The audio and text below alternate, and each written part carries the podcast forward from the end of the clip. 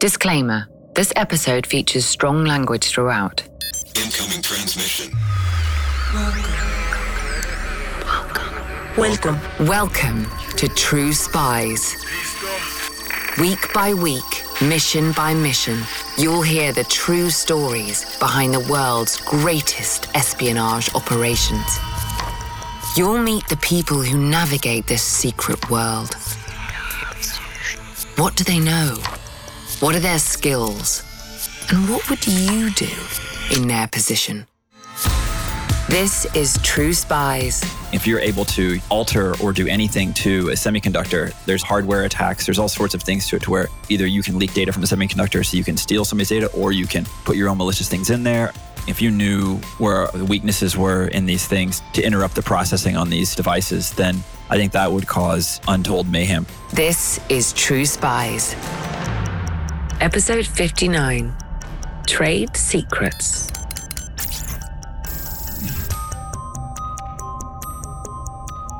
I would definitely not feel safe traveling to Hong Kong. I pretty much guarantee that if I were to go somewhere in China, like you would not hear from me again.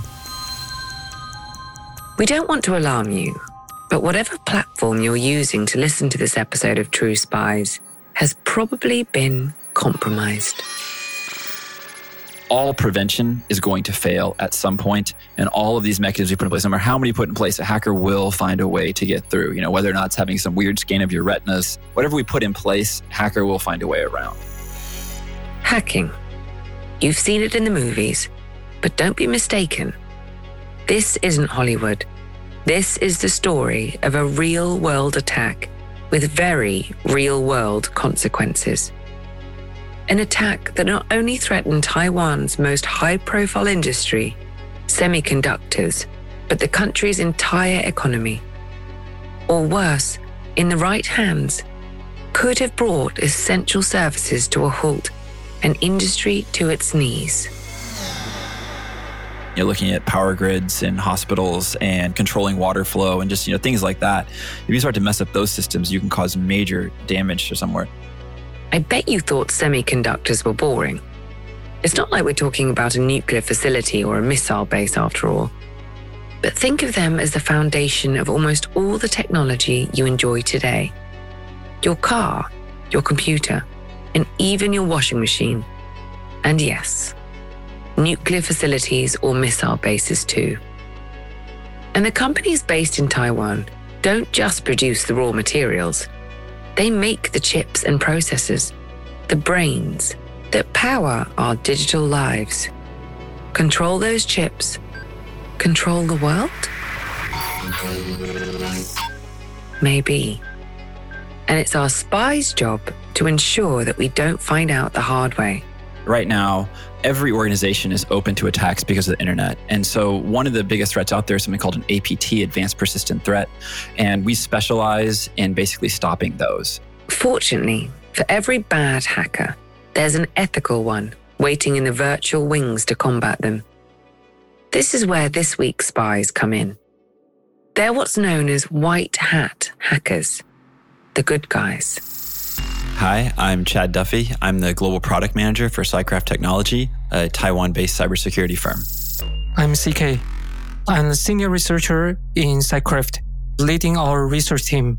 Before we proceed, make a note of that term Chad used APT, or Advanced Persistent Threat, because you're going to hear it a lot. It's bad enough to have any kind of attack on your business.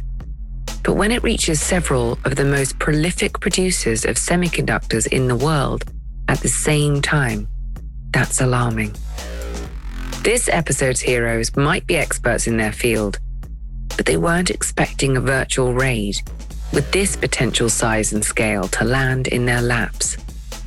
They're used to dealing with day to day security issues and protecting their clients' most valuable assets, safe from prying eyes it's an arms race. We learn how to stop, they find a new way. We learn how to stop, they find a new way, and that just keeps that keeps going on. Chad and CK are like any good cop duo.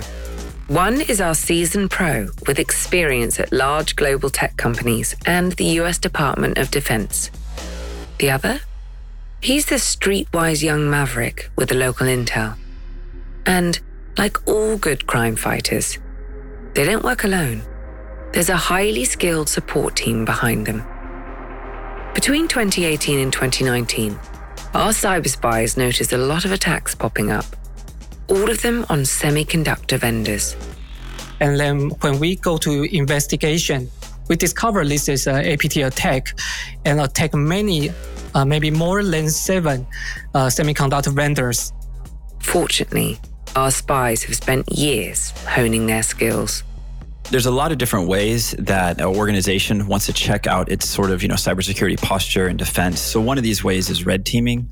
And what red teaming is is sort of a full on uh, you know, tactical assault on defenses where you usually say there's some sort of goal ahead of time that you want the red team to achieve. Like, like maybe there's a database inside an organization that you want to check how, you know, how secure is this?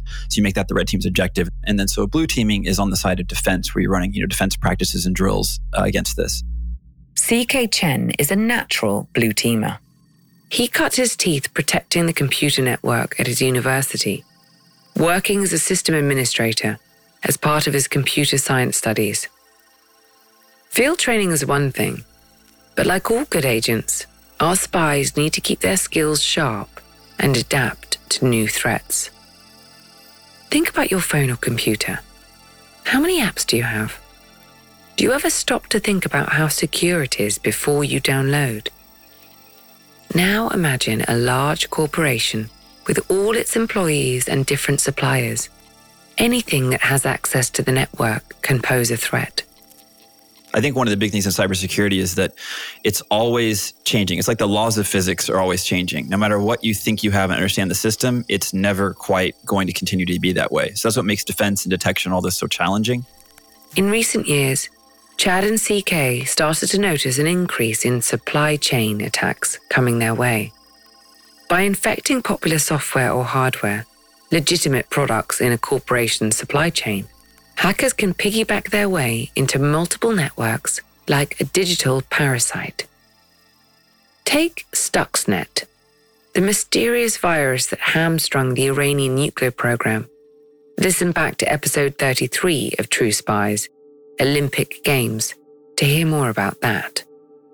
SolarWinds, a common IT management software, is a more recent example.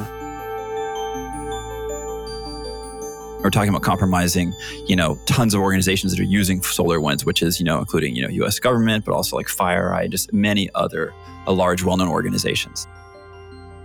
And something interesting is when we analyze the SolarWinds malware, we find it trying to disguise themselves as the normal programmer, as a SolarWinds programmer. The hackers hide themselves within a normal program, in this case, SolarWinds. Needles and haystacks come to mind. But adapting to this increasingly common method of attack would prove to be crucial for Chad and CK as they tried to understand the threat that landed on their desks one fateful day in November 2019. This cyber attack doesn't begin deep inside a dilapidated warehouse hideout. There are no hooded figures hunched over laptops, no rock music playing in the background, it begins in a brightly lit, comfortable office, just like the one you might go to every day. Except this one's on an island perched between the East and South China Seas, specifically the Hsinchu Science Park, about an hour southwest of Taipei. There's a lot of large buildings and factories. Hsinchu is like one of our big like science park city. Yeah, it's very modern, very up to date, lots of new buildings. It looks like it was built basically yesterday. There are science park cities like this all over the island. They are where some of the brightest minds in technology go every day to make our electronics smarter and smaller. Hsinchu might not be unique to look at. It's a fairly ordinary business park lined with neatly manicured hedgerows and glass fronted buildings. But it's a vital hub for the most important semiconductor companies in Taiwan. One of those companies is a client of Cycraft's. We can't share the name, that's confidential. Chad and CK simply call it Company A. All you need to know is that modern cybersecurity has evolved in recent years. No more staring at errors and alerts streaming across a screen. Today's savvy white hat uses artificial intelligence to flag any suspicious activity. So what we'll see is, you know, basically a certain set of alerts of unusual behavior come up on our end, and that triggers an AI analysis to go in deeper and look more at, at connecting the dots for what's going on here. So basically, once we see uh, one, you know, two or three, because a lot of times you'll see an individual behavior and that won't really look that suspicious. But once you see it in the context of other more malicious behaviors, then it starts to, you know, the whole ball starts to come together a little bit. If you're thinking the right move is to neutralize the threat immediately, think again. Like all good tradecraft, white hat hacking relies on intelligence. Sometimes you want to let the attacker reveal their intentions Perhaps they might leave a clue as to who they are or what their objective is. Chad and CK's AI tool has indicated there's a potential attacker and caught it early enough that the villains haven't been able to get very far into the network. What's surprising is that the hackers seem to have accessed the system using legitimate credentials. This isn't as uncommon as you might think. All the hackers needed was to find a list of leaked usernames and passwords something worryingly easy if you know where to look. This at least means they could follow that specific user's activity and see what the intruders are up to. Confident that the hackers haven't reached any critical infrastructure, our spies stand back and carefully observe hackers want to use the most convenient, you know, way sort of in. They don't want to burn whatever they don't have to. So if I already know I have this valid account, then I'm just going to use that. You know, you want to do the laziest thing that's going to get you to your goal. All Chad and CK know is that right now, someone has a virtual foot in the digital door using stolen credentials. But that's not going to get you much beyond some poor employee's emails and maybe their calendar. Fortunately, if there's one thing that computers are good at, it's remembering things. Keeping logs or showing you what software was launched and at what time. Our spies noticed that the attackers deployed their malware disguised as legitimate software. Remember the red and blue team training methods Chad mentioned earlier? The software in question is a popular tool that red teamers use to simulate a threat. But this time, it's no simulation. By modifying a trusted application with some of their own code, the hackers were almost able to go unnoticed. Almost. If it weren't for those pesky lolbins. So lolbins are living off the land binaries, and binary just means an executable file on a given operating system. So to live off the land is just to use the tools that are already there let me decode that for you. Another way to look at living off the land is pretending you're a normal part of the computer's operating system, going about normal business. You might say it's the digital equivalent of stealing a lanyard and casually walking through the front door. And the reasons why is that makes detection a lot harder because these programs are already running anyway, and so it's a lot easier for attackers to, uh, you know, basically evade detection systems. CK's blue team experience kicks in and he's quickly able to neutralize the threat. The hackers didn't get very far this time, but they left some small, vital clues. White hat hackers are organized, collaborative, and freely share the code that their would be attackers use to a website called VirusTotal. This helps other white hats detect and eliminate the threat with a simple search. And sometimes it can also reveal that hack's origins the person or people behind it. So that's what CK does. He uploads the malware to VirusTotal in the hope there's a match. So when we get a malware, we'll first query this VirusTotal to check this malware is being used to attack other organization or not. But when they check, they discover there is no information that corresponds with this malware in the VirusTotal database. That means this malware is quite new and maybe is customized only for this attack. Well, it was worth a shot. But for now, Company A is in the clear. Chad and CK can tidy up their client's system and provide them with an incident report. Job done? Not quite. CK's just told us the malware is unknown. The fact that it wasn't listed anywhere was worrying. That indicated this was a new threat, or as Chad and CK suspected, a cocktail of existing ones, repackaged and tuned to intentionally attack the semiconductor industry. This meant this wasn't a general virus that happened to infect their client. It was a deliberate, targeted attack. But who? Why? And what did they want? Our spies didn't have to wait long for another opportunity to figure that out. Not very much later, we get clients come to us say, "Hey, we need some help." And they say, "We need incident response," and they come to us, and and we sort it out. And we start to look and see some similarities between uh, this attack, and this occurred within you know within a, a two months period. Chad and CK soon made a startling discovery. This second semiconductor company had apparently been hacked for over a year, with the cyber criminals coming and going as they pleased. Bad news for Company B, but a lucky break for our intrepid white hats.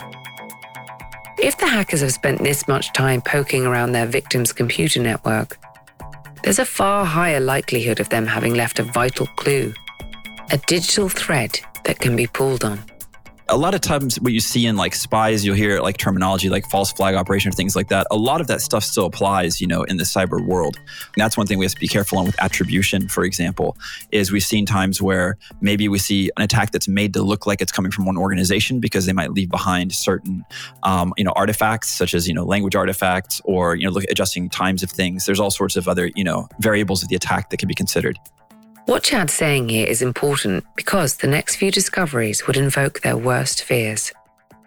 Company A's in house blue team shared some small but significant information about the hackers. And we find out their working hour is from the 8 in the morning to the 8 in the night. So, clue one, they work from 8 a.m. to 8 p.m. Clue two, they're in universal time plus 8 I wonder where in the world that is. So we say like 8 to 8, but it's often 9 to 9 because they're a little bit, you know, like late to getting to work and then getting off. Um, that's a 996 and working, you know, in the Saturday time is really common. This 996 schedule is a common in the tech industry in China. And that wasn't all. Another thing that I did when I was looking over the data was that um, we noticed that during October, which especially there's a big holiday um, in China during that time, and this is where the hackers really had just a rest. The first week of October includes Chinese National Day. During this holiday, also known as Golden Week, workers enjoy several days off to celebrate the founding of the People's Republic of China. And actually, this is common to a lot of attacks you're going to see coming out of China is that, you know, the holiday, they take it really seriously. They do not work during that time. So that's also a really good part of the plan often because that's when they can see if their persistence mechanisms and everything is still working when they come back. They know, okay, what's been discovered, what's not been. And they can say, okay, now I can really launch the rest of my attack to move towards my exfiltration target um, after this holiday. This presented another problem. Chad and CK knew this clue could be a false flag a clue deliberately left to throw our cyber spies off the scent. It wouldn't be hard to do. But mainland China and Taiwan's history is complicated, so they need to proceed with caution before making any accusations. Time for a quick briefing. To China, Taiwan, an island to the southeast of mainland China, is a rogue province, one that it wants to reclaim. For most locals, however, Taiwan is an independent democracy, a situation they'd very much like to preserve. The conflict started in 1949 during China's civil war. The ousted leadership found exile on the island of Taiwan, and a long lasting standoff began. For decades, political tensions have remained high. By the early 90s, things were improving with the then Taiwan government officially declaring the war with the mainland over. But only a few years later, during Taiwan's first democratic elections, China set off missiles, making it clear that things were far from settled. All the while, the legal status of the island has been a constant source of dispute.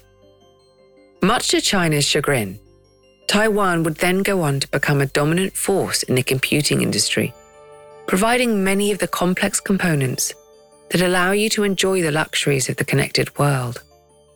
Technology that China has never been able to compete with this gets into this you know semiconductor industry hugely because that's one of Taiwan's largest contributions to the global economy, and uh, this is something that China has been really not able to catch up in is in terms of their semiconductor technology. So they've been definitely having a huge amount of attacks here, not only for the political reason but also for the industrial espionage side it's been many years since Taiwan was recognized as a country globally, and uh, you know, well, not since the 70s.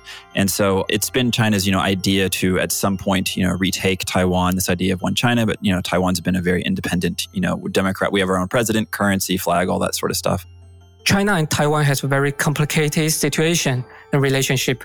So a lot of attack will use Taiwan as their first time to try their attack. Yeah, because we have a similar culture so when they want to attack, it will be more easily to start from Taiwan. So I would say Taiwan is a front line for our cyber war between China and other countries. In summary, even if you don't know who your attacker is, if you work in cybersecurity, in Taiwan at least, your first instinct for attribution might be to look toward the twinkling lights across the Taiwan Strait it also means you're potentially acting as the testbed for a broader, global attack. If CK and Chad's guts were correct, the implications of this threat were more than just corporate secrets. It was a matter of concern for us all. So really, it's again about this sort of supply chain issue because semiconductors are like almost hacking like the very core of the digital supply chain. So if you're able to alter or do anything to a semiconductor, there's you know hardware attacks. There's all sorts of things to it to where you know either you can leak data from the semiconductor so you can steal somebody's data, or you can put your own malicious things in there. I mean, there's all kinds of things that can get done. So this really affects everybody today. I don't think there's really anybody that would not be affected by large semiconductor attacks. What Chad is dancing around here is that if the Chinese government were able to get hold of all the blueprints for the chips and processors being developed in Taiwan, it would be a very bad thing indeed.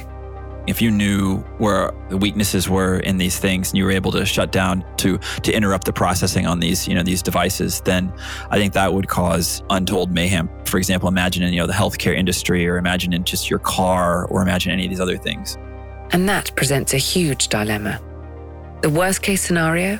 A world superpower holding the world's computers hostage. Or it could just be after trade secrets for its own commercial gain.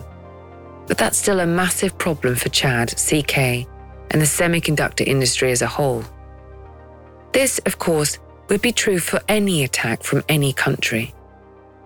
But the diplomatic minefield that is Taiwan and China relations means an incorrect attribution could also be the spark that reignites decades old political gunpowder.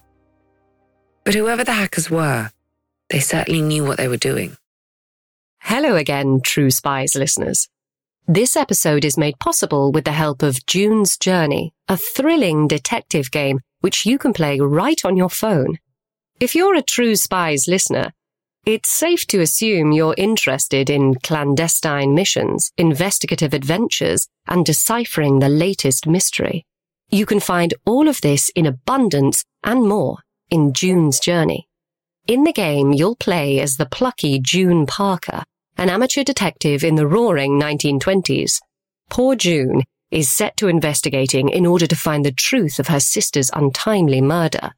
I don't want to give too much away because the fun of June's journey is seeing where this twisting story takes you.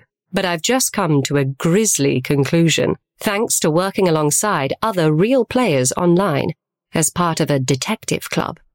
Take heed though. Not everyone wants to be June's friend.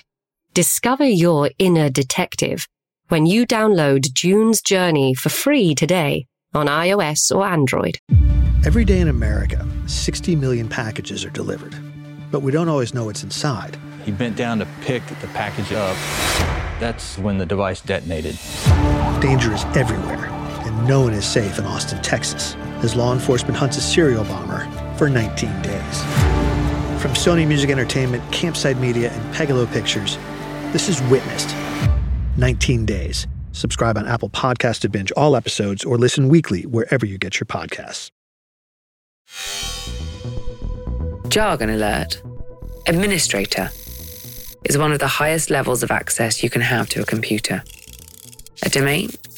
That's a group of computers that perform functions together or are overseen by the same administrator. A skeleton key? That's just regular old, very bad news. One things we noticed was how they were able to inject a skeleton key. The hackers were able to basically put in like a default sort of account where if your password didn't match one of the known ones, but if it was this secret default one, then allowed you access administrator level to other computers on this domain. By sneaking a secondary fallback password into the system, the hackers could freely log on and move around the network. They didn't need to hack every single machine.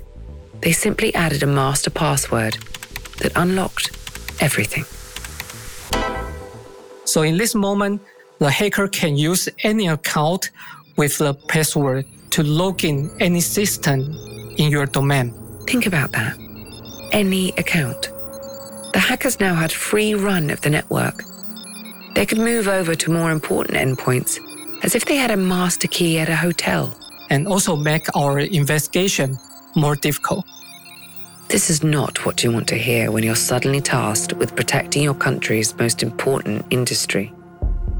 By CK's account, at least seven of the semiconductor companies in Taiwan saw attacks around this time.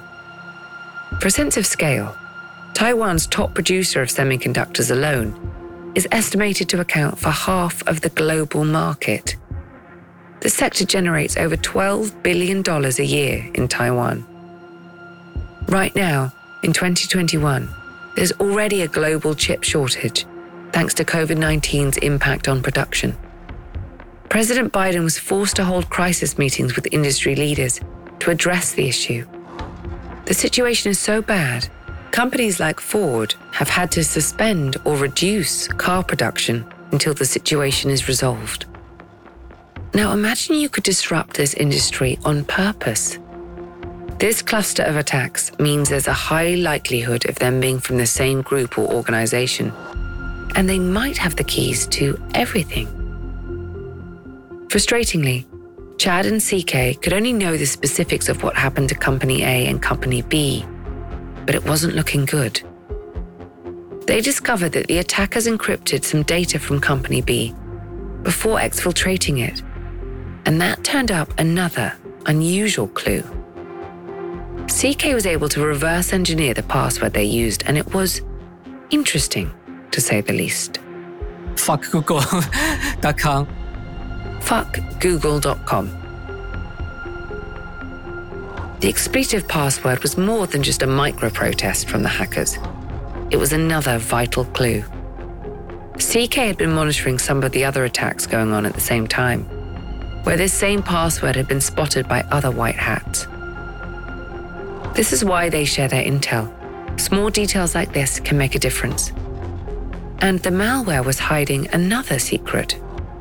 So we analyze this malware and find the location and the authentication token to get into the Google Drive. An authentication token is exactly what it sounds like. Think of it as a key or a backstage pass. And on this occasion, Backstage is a folder online containing something that looks like an instruction manual. A Hacking 101. No spoilers, but as a reminder, in Taiwan they write using traditional Chinese characters.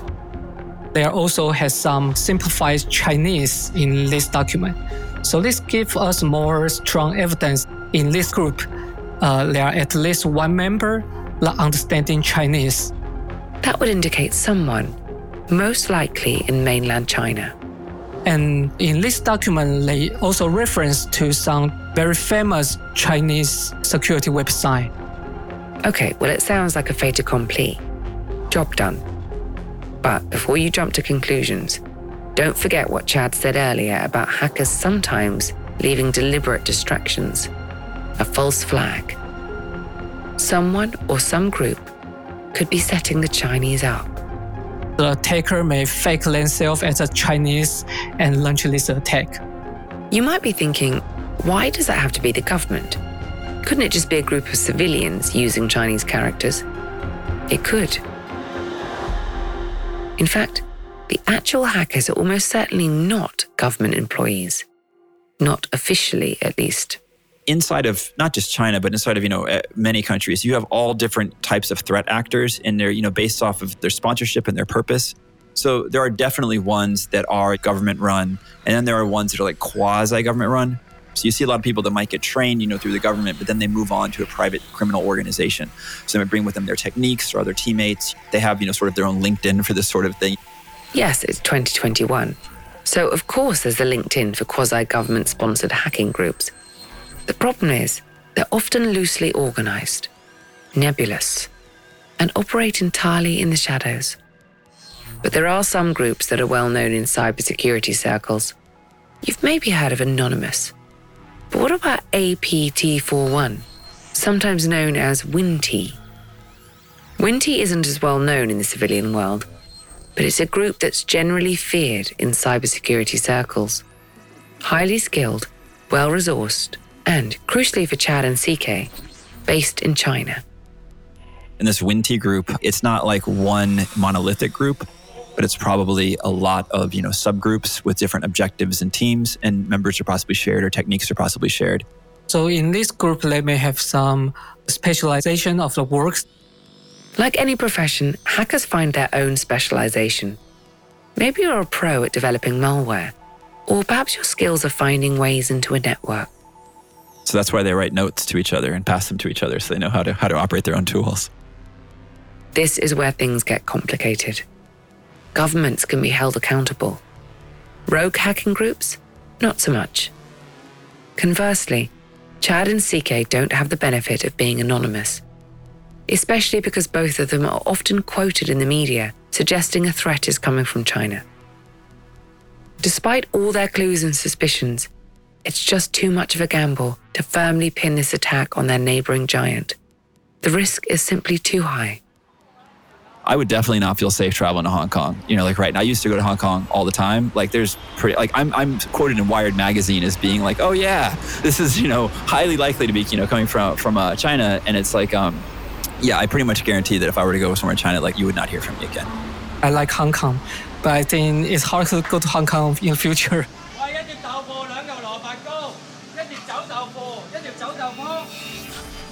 Thanks to their proactive work with Company A, Chad and CK were able to apply the same techniques to neutralize the threat on Company B. That, after all, is their more immediate objective. The long breach might have been a disaster for the client, but it provided vital clues about the perpetrators that can be shared with fellow white hats and provided copies of the malicious tools that can now be dissected, reverse engineered to help prevent future attacks should our mysterious hackers return. Now it's a cleanup job. One thing we do is that we put agents on all of their machines that kind of record activity and, and do analysis and stuff like that. And then after we say, hey, do everything to clean it out, we'll rerun an analysis to make sure that we have actually cleaned everything out. Once that's fully done, then we'll also give, you know, policy recommendations to the organization saying, okay, well, you know, we'll give them full attack paths and storylines of everything that happened. While our duo's immediate involvement in this hack had come to an end, there was a small inbuilt problem. White hat hackers rely on sharing solutions, but that means the criminal gangs also received a nice performance review, one they can use to patch any flaws in their attack. The race never end. So when we publish some new defense mechanism, new detection mechanism, the attacker will try to bypass this mechanism.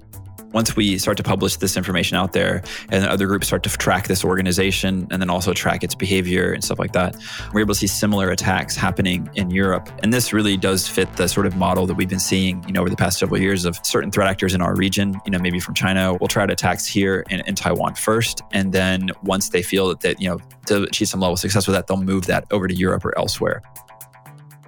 They might have been able to prevent a full attack on Company A and spared Company B from further damage, but it's a short lived victory. A frustrating reality for Chad and CK is that they may never really know whether the attack is over or not. these super high level attacks are very rare, speaking based on percentage of attacks. You know, if it wasn't that way, then we wouldn't be able to have our modern economy right now we don't get a notification from a hacker group saying, "Hey guys, we've stopped." You know, they're not that cordial, I guess. So we don't. Uh, you know, we just keep observing, we keep defending. We have to keep going because we really don't know the you know what the final motive or you know destination or whatever you know this hacker group is trying to do. You also always kind of question, "Did I do the work right?" It's not so scientific in terms. I can't go out there and get the base truth all the time. I can't go out there. And go, oh, it's, it is really exactly this. You know. So when you put it out there, and then you find other people are corroborating with your analysis, you're seeing the same thing out there in the world. I think that's really fortuitous. In late 2020, news reports emerged about another round of attacks on the island. Taiwan's Bureau of Investigation, Cybersecurity Investigation Office, reported to media that it suspected two well known Chinese hacking groups were able to infiltrate various government departments, with as many as 6,000 official email accounts compromised. Soon after, CyCraft published a report on its blog the company's own investigations spotted something worrying about the new hacks the return of the skeleton key technique. As Chad and CK rightly predicted, it looks like the same attackers are back at it. All our spies can do for now, though, is keep a watchful eye and batten down the virtual hatches.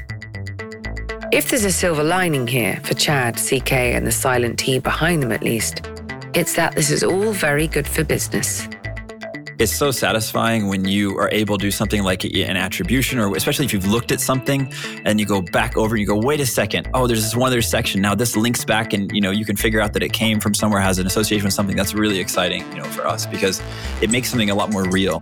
So I think that that's what we need to look at is what's going to be the next mutation on it, and then where can you, you go from there.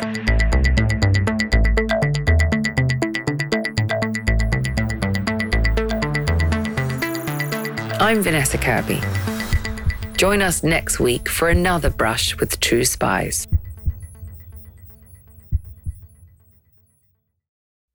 In the 1970s, John Todd burst onto the evangelical scene with a shocking tale. He claimed to be a former witch involved in a then unheard of secret organization called the Illuminati and urged Christians to prepare for a violent world takeover. First of all, the number one weapon in everybody's home should be a 12 gauge pump shotgun. Hear the amazing story of one of the originators of the modern day conspiracy theory. From Magnificent Noise and Sony Music Entertainment, this is Cover Up The Conspiracy Tapes.